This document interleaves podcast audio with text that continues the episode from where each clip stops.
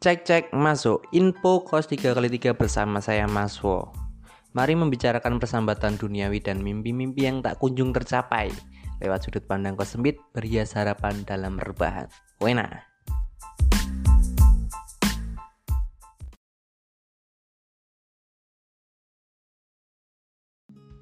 Selamat Idul Fitri, sobat bingungan. Kosong-kosong ya, mantap. Momen lebaran begitu lekat dengan hiruk pikuk dan euforia maaf-maafan dengan orang lain. Sadarkah kalian, apakah kalian pernah meminta maaf pada diri sendiri atau memaafkan diri sendiri? Dari berbagai luka dan kejadian pahit di masa lalu yang kadang ketika hadir menjadi momok mengerikan. So, mari bersambat bersama. Welcome to Sobat Bingungan.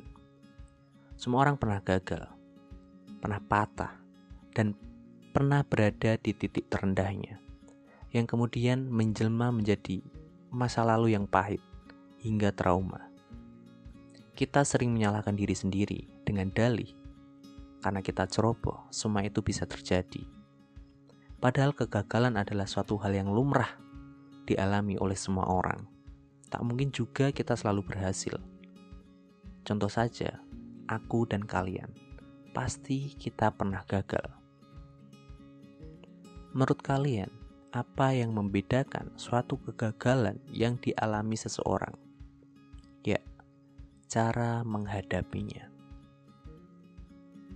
Ada orang yang berlarut-larut dalam kesedihannya, kemudian menjelma menjadi trauma.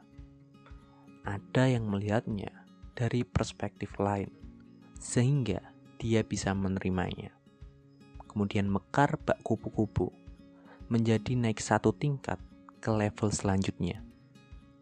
Aku lebih suka menyebutnya sebagai orang yang telah berdamai dengan kesalahannya. Berusaha mengevaluasi kesalahannya lewat kesadaran dengan berbagai tahap. Menyadari kesalahannya, kemudian menerimanya, kemudian memaafkan, sampai pada tahap berdamai.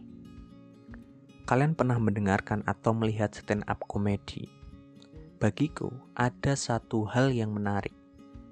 Dalam dunia stand up komedi, modal utamanya adalah keresahan yang dijadikan komedi. Contoh salah satu stand up komedian Mosidik. Dia pernah berkata, Aku telah berdamai dengan fisikku, sehingga saat ini aku telah dapat menertawakannya. Ada contoh lain, Ical Kate, Davi Sumbing. Aku sangat setuju tentang hal ini. Menurutku, tingkatan tertinggi berdamai adalah dapat menertawakannya. Walaupun gak semua masalah juga bisa ditertawakan. Sementara, bagaimana dengan aku dan kalian?